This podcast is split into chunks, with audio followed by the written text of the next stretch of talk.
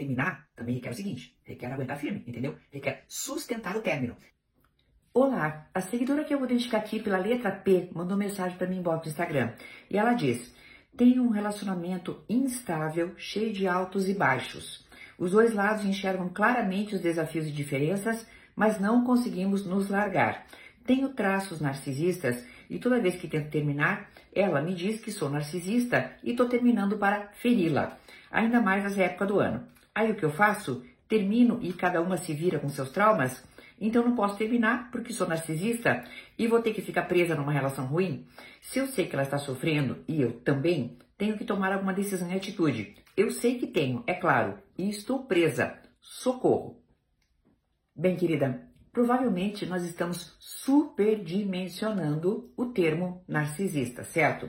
Você fala assim, tenho traços, né, narcisistas. O que seria você enxergar traços narcisistas em você? Você ser egoísta? Poderia ser isso.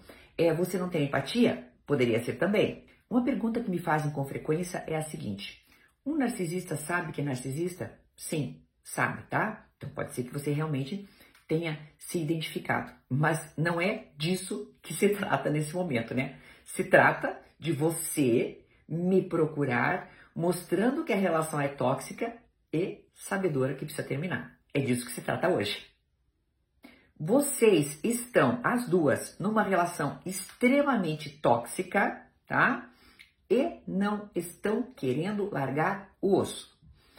Provavelmente, e aí vamos deixar de lado essa coisa do narcisismo, porque sinceramente, pelo que você conta, não dá pra, pra gente, sabe, ter uma noção disso. Me parece até que você está empática com a situação, então já fica meio difícil. Mas vamos lá. Pelo fato dos altos e baixos, o que me parece é que vocês estão viciadas no relacionamento, literalmente falando.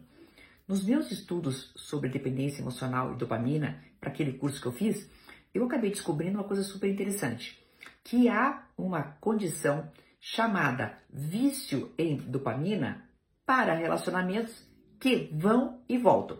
Por quê? Porque a volta é tão prazerosa que muitas vezes você fica até viciada em ir e voltar, ir e voltar. Entendeu o que eu quero dizer?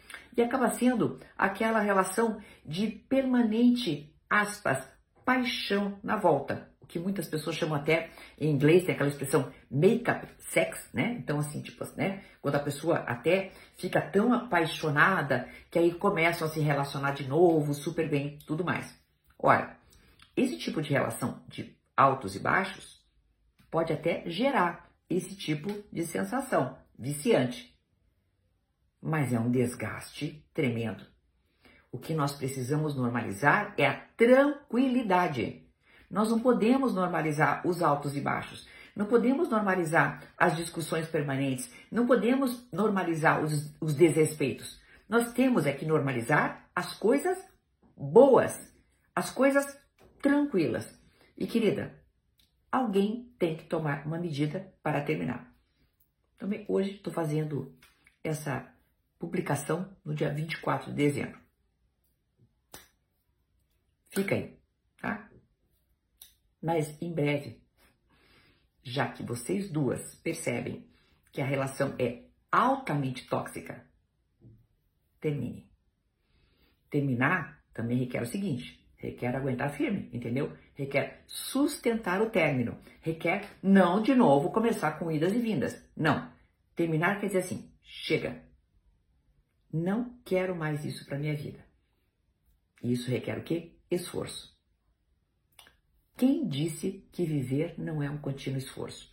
A gente tem que fazer esforço para comer saudável, a gente tem que fazer esforço para fazer exercício, que precisa sim, tá? A gente tem que fazer esforço para trabalhar, a gente tem que fazer esforço para ser gente boa, quando no fundo, no fundo, muitas vezes a gente gostaria é, ó, de dar um beliscão, não é verdade?